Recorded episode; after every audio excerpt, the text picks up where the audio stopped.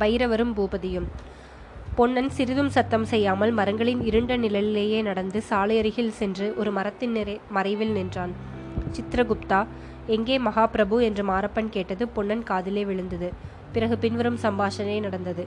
ஐயனார் கோயிலில் இருக்கிறார் என்னை இங்கே இருந்து உங்களுக்கு வழிகாட்டி அழைத்து வரும்படி சொன்னார். ஆமாம் அவன் எங்கே? எவன்? அவன்தான் பல பெயர் கொண்டவன். ரத்ன வியாபாரி தேவசேனன் உம்முடைய தயாதி தாயாதி. ஹிஹிஹிஹி என்று குள்ளன் கீச்சு குரலில் சிரித்தான். அவனா? ஹஹஹா என்று மாரப்பனும் பெருங்குரலில் சிரித்தான். அந்த நள்ளிரவில் அவர்கள் இருவரும் சிரித்த சிரிப்பின் ஒளி பயங்கரமாக துணித்தது. மரங்களில் தூங்கிக் கொண்டிருந்த பட்சி ஜாதிகளை எழுப்பிவிட்டது. சில பறவைகள் சிறகுகளை அடித்துக் கொண்டன. வேறு சில பறவைகள் தூக்க கலக்கத்தில் பீதியடைந்து தீனக்குரலில் சப்தி சப்தித்தன.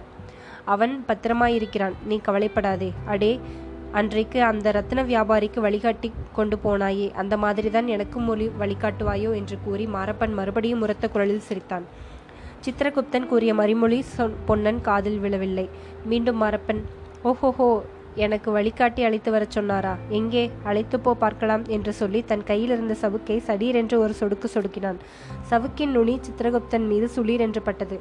சவுக்கு கொடுக்கிற சத்தத்தை கேட்டதும் குதிரை பீத்து கொண்டு பாய்ந்து சென்றது. குள்ளன் ஏதோ முணுமுணுத்துக் கொண்டே பின்னால் விரைவாக சென்றான். அவன் இவ்வளவு வேகமாக நடக்க முடியும் என்பதை கண்ட பொன்னனுக்கு ஆச்சரியமாயிருந்தது. அவனை சற்று தூரத்தில் பின்தொடர்ந்து ஓட்டமும் நடையுமாக பொன்னனும் போனான்.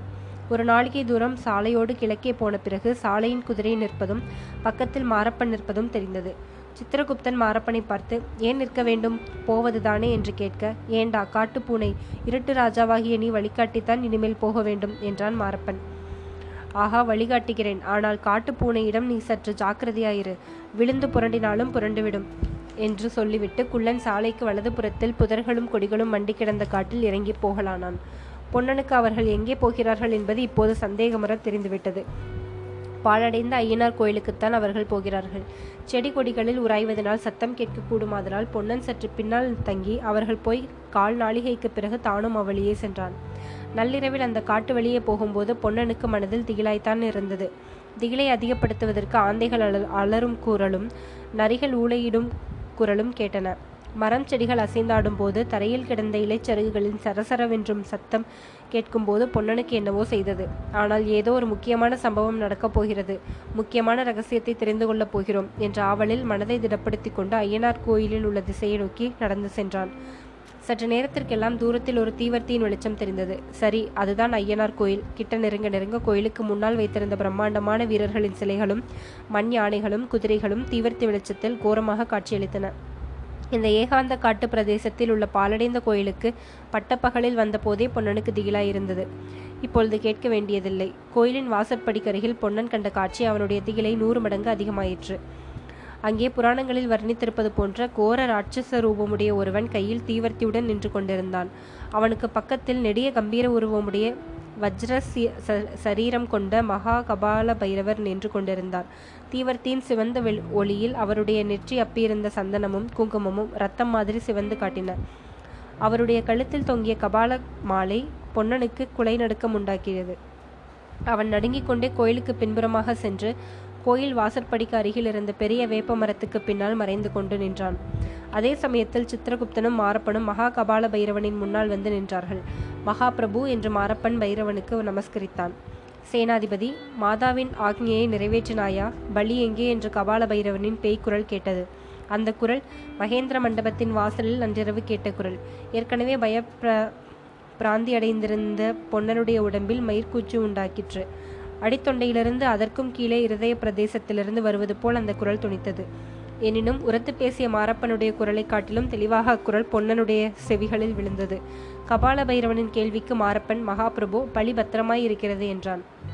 எங்கே ஏன் இவ்விடம் கொண்டு வரவில்லை? காளிமாதாவின் கட்டளையை உதாசீனம் செய்கிறாயா சேனாதிபதி? இல்லை இல்லை மகாபிரபு. இன்று சாயங்காலம்தான் இளவரசரை கைப்பற்ற முடிந்தது. உடனே இவ்விடம் கொண்டு வருவதில் பல அபாயங்கள் இருக்கின்றன பிரபு. அந்த ஓடக்காரன் இங்கேதான் இருக்கிறான். இதை கேட்டதும் மரத்தின் பின்னால் மறைந்திருந்த நின்ற பொன்னனுக்கு தூக்கி வாரி போட்டது. அவனுடைய அடிவயிறு மேலே நெஞ்சுக்கு வந்துவிட்டது போல இருந்தது. மாரப்பு பூபதியின் அடுத்த வார்த்தைகளினால் அவனுக்கு கொஞ்சம் தைரியம் பிறந்தது. அவனை கைப்பற்ற முடியவில்லை. சக்கரவர்த்தியின் மகள் குறுக்கே நின்று மறித்தாள். மகாபிரபு.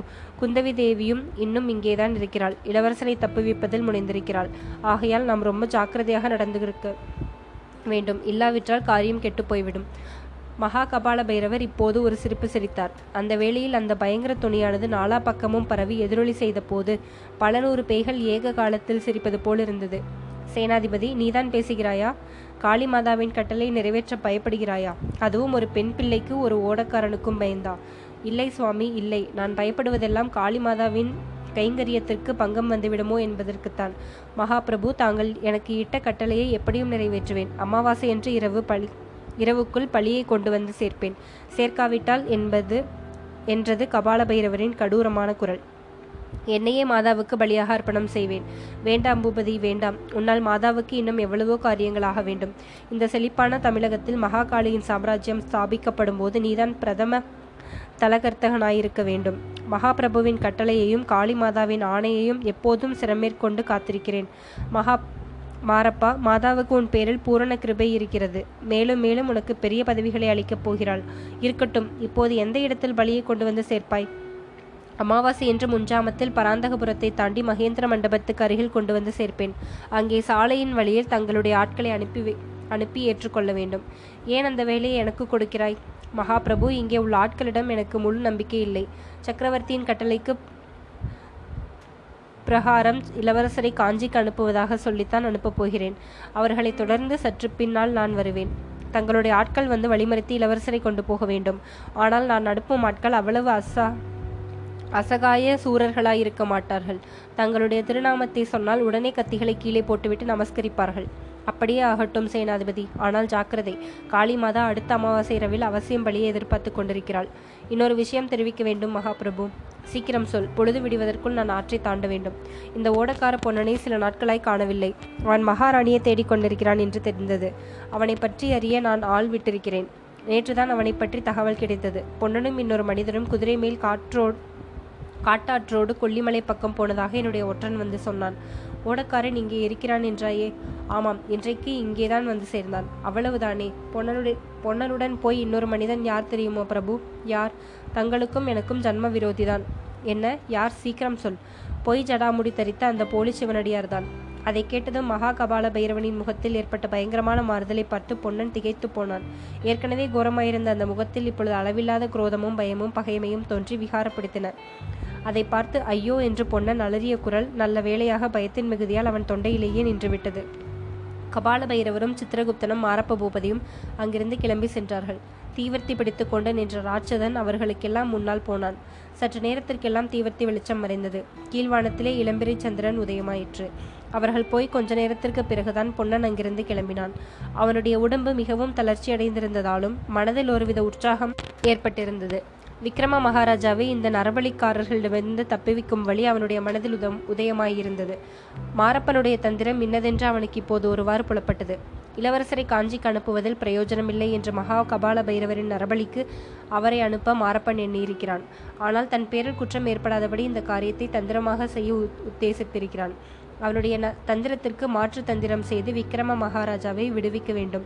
விடுவித்து நேரே மாமல்லபுர துறைமுகத்திற்கு அழைத்து போக வேண்டும். குந்தவி தேவியின் உதவி கொண்டு இந்த காரியத்தை செய்து முடிக்க வேண்டும். இவ்விதமெல்லாம் சிந்தித்து கொண்டு பளபளவென்று பொழுது விடியும் தருணத்தில் பொன்னன் தோணித்துறையை அடைந்தான்.